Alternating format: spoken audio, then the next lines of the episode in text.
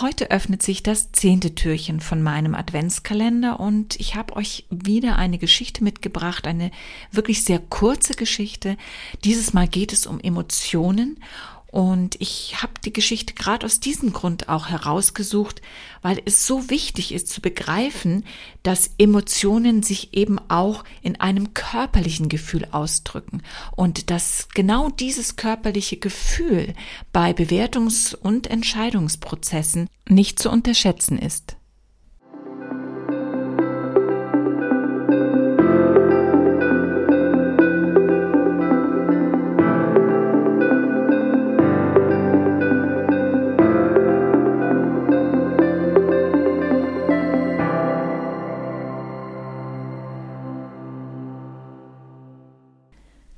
Die Angst beschreiben. Ich bekam den Anruf einer Studentin von der Universität Adelaide. Sie litt unter einer akuten Angststörung, die so schlimm war, dass sie das Bett hütete und beim Gedanken, das Haus zu verlassen, in Panik geriet.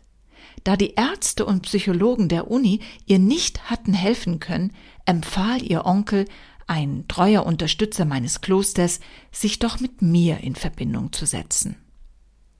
Am Telefon erzählte sie mir, dass sie nun schon seit mehreren Wochen bettlägerig war.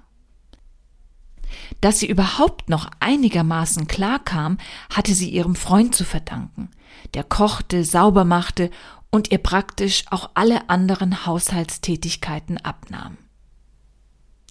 So ein Freund ist gar nicht so leicht zu finden. Schließlich erkundigte ich mich, wo in ihrem Körper nehmen Sie die Angst denn wahr? Wie meinen Sie das? fragte sie zurück. Zu jeder Emotion, erklärte ich ihr, gehört auch eine körperliche Empfindung. Also, wo spüren Sie die Angst?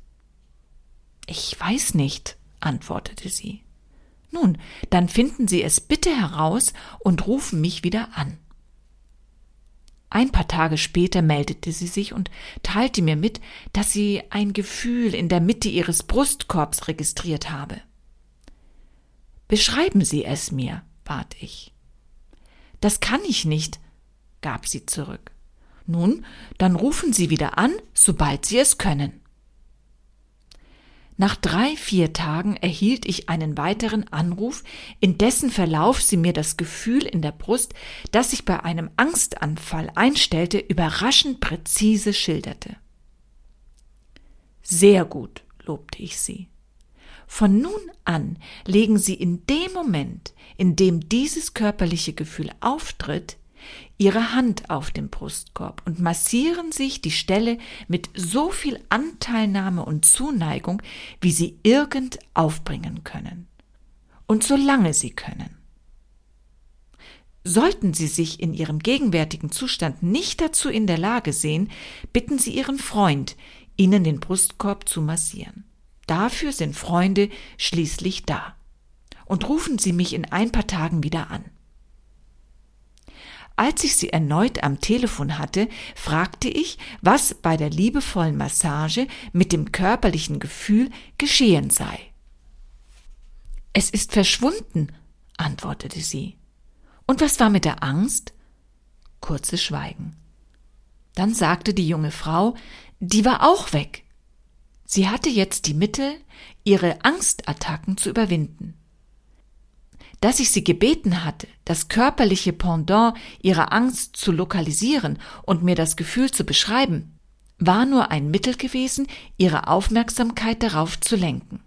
Danach ging es bloß noch darum, diese Empfindung durch Mitgefühl zu lindern und damit auch die Angst.